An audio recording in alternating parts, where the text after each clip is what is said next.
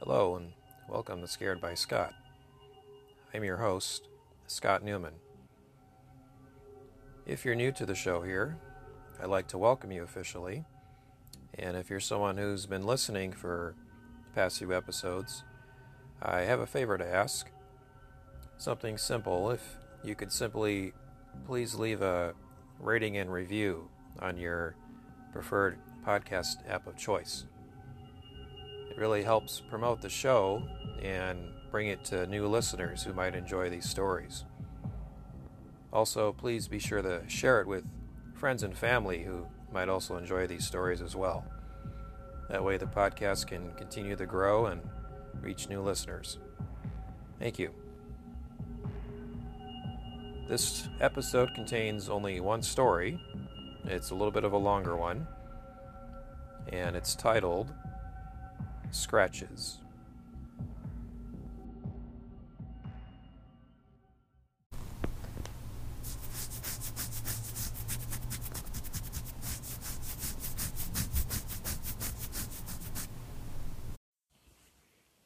I turned my head towards the far right corner of the living room, towards where I had heard the sound.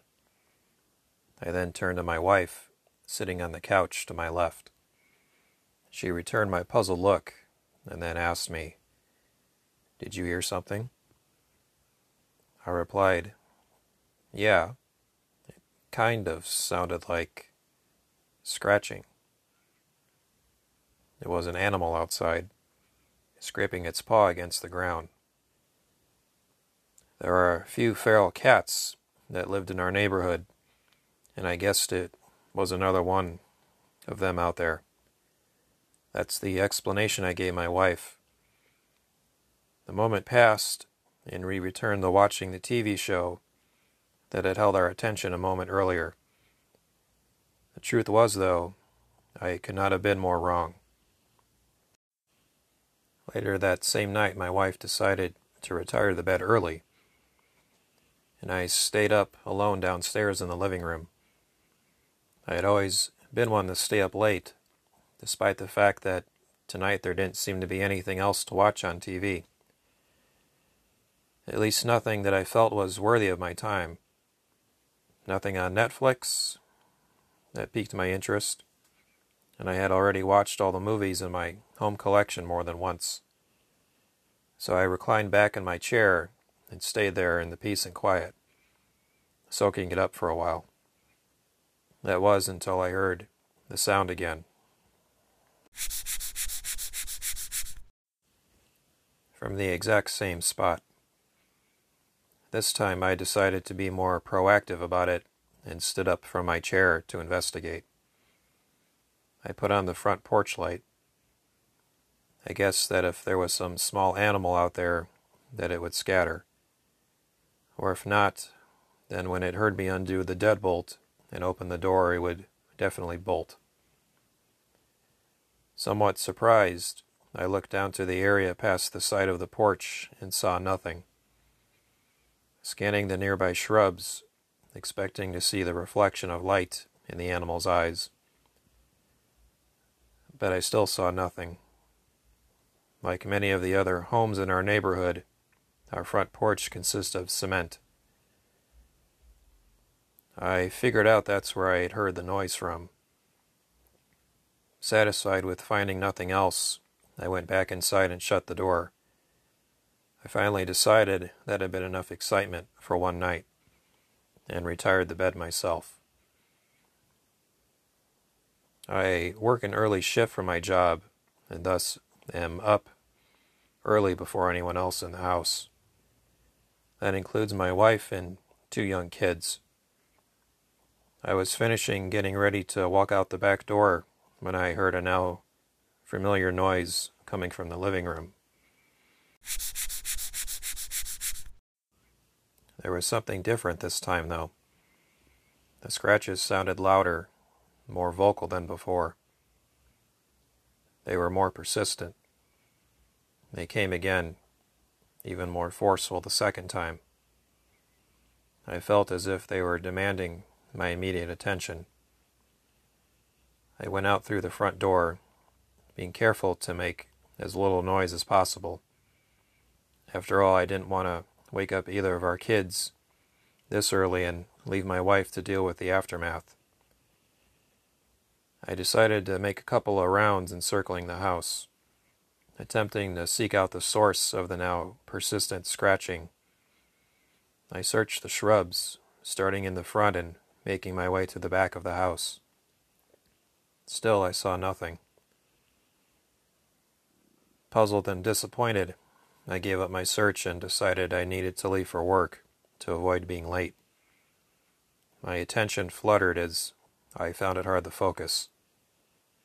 Even more troubling to me now was that I still couldn't identify what was producing the scratches. A few more days passed, and the scratching continued. My wife was growing worried.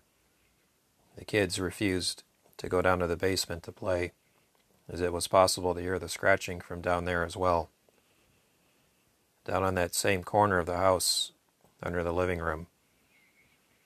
One time I even went down to listen for myself. It sounded like something was trying to break through the wall of the foundation itself.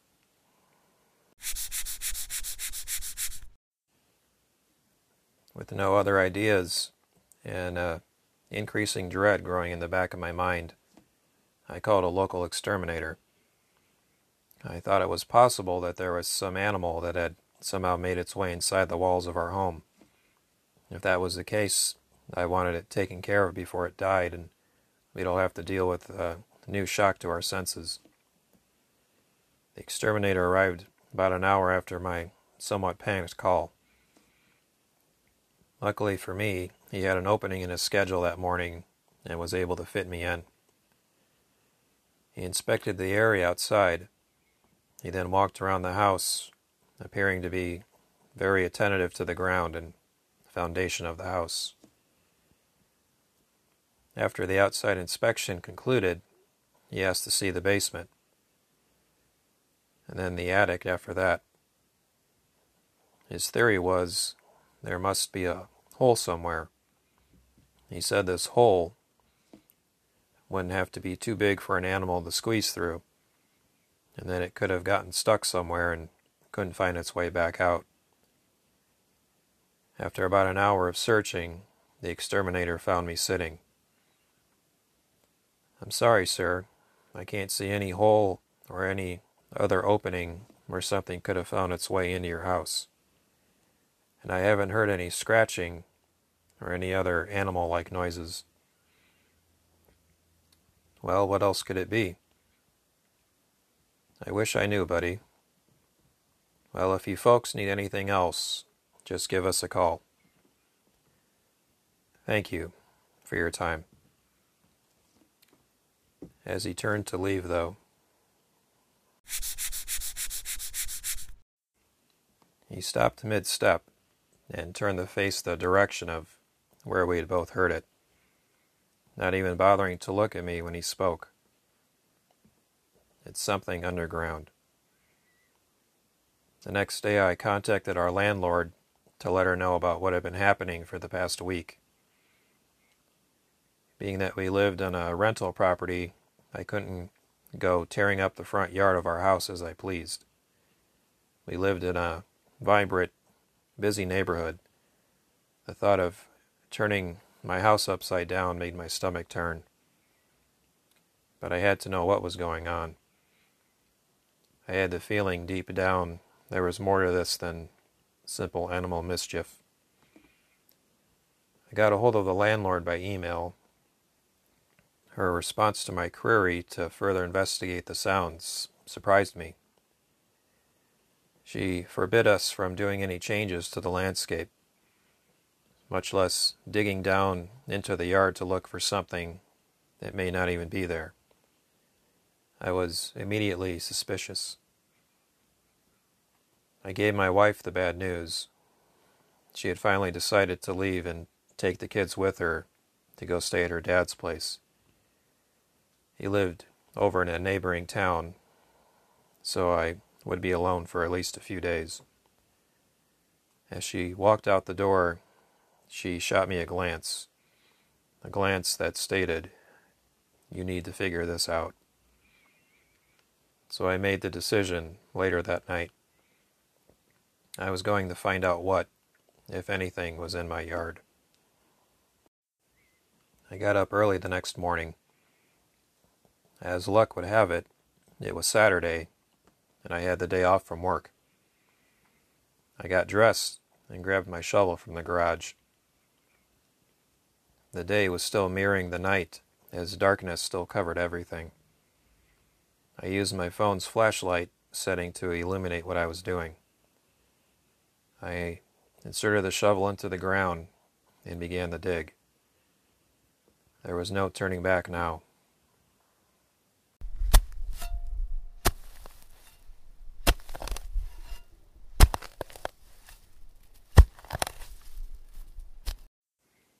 I continued digging for what seemed like a while, looking up only as the occasional jogger or walker passed by. I brought up another shovel full of dirt when I saw something begin to reveal itself to me. It looked white, like the ivory of an elephant's tusk. I dropped the shovel behind me and got down on my hands and knees. I began to dig with my hands. Somehow I already knew what I had found. As I pulled it out of the ground, I brushed off more dirt and bugs that had accumulated inside and around it. It was a child sized human skull. Soon after that, I found the rest of the body. I called the police when I was finished. My landlords went in for questioning. The house and my entire yard became a potential crime scene. The entire town was talking about it, from what I had discovered. Even my wife and I had to sit down at one point with the police and retell our entire story to them. Given the enormity of the situation, my boss was able to give me some time off from work until things cooled down. It was also overwhelming. I didn't want to talk about it with anyone. I was thankful for the time off from my job. I wanted to be there for my family to help them get through this. The police conducted an extensive search of the house and yard. Out of it, there was only one body. The body belonged to a young boy who they identified through dental records. He had disappeared from a town almost a hundred miles away about ten years ago, based on missing persons reports. My family and I had only lived in the house for a little over three years now. I never did find out how he died. The truth was, I didn't want to know. No suspect was ever found. The police had no plausible explanation for the scratching noises. It just wasn't possible, they said. Nowadays, I find it hard to sleep.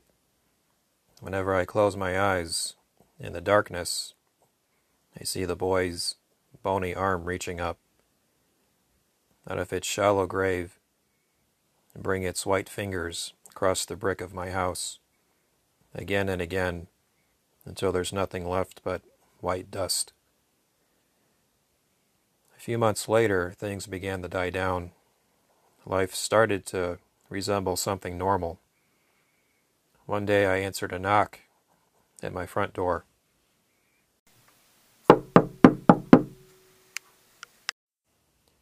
Standing there was a elderly man in his mid 70s. He introduced himself as Arthur he told me he had been the previous occupant of the house with his wife. They had moved out about a year before we had moved in.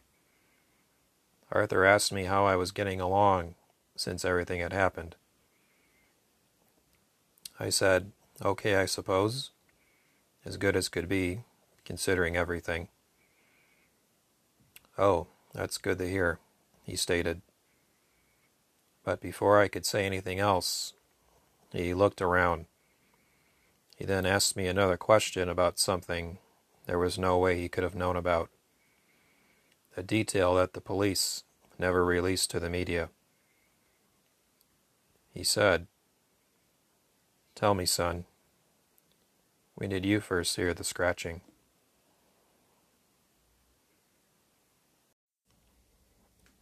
This concludes our episode for today. Thank you for listening. Be sure to check the show notes for information about the stories and authors presented in this episode. Please be sure to subscribe to Scared by Scott wherever you listen to horror podcast. And until next time, try not to get scared.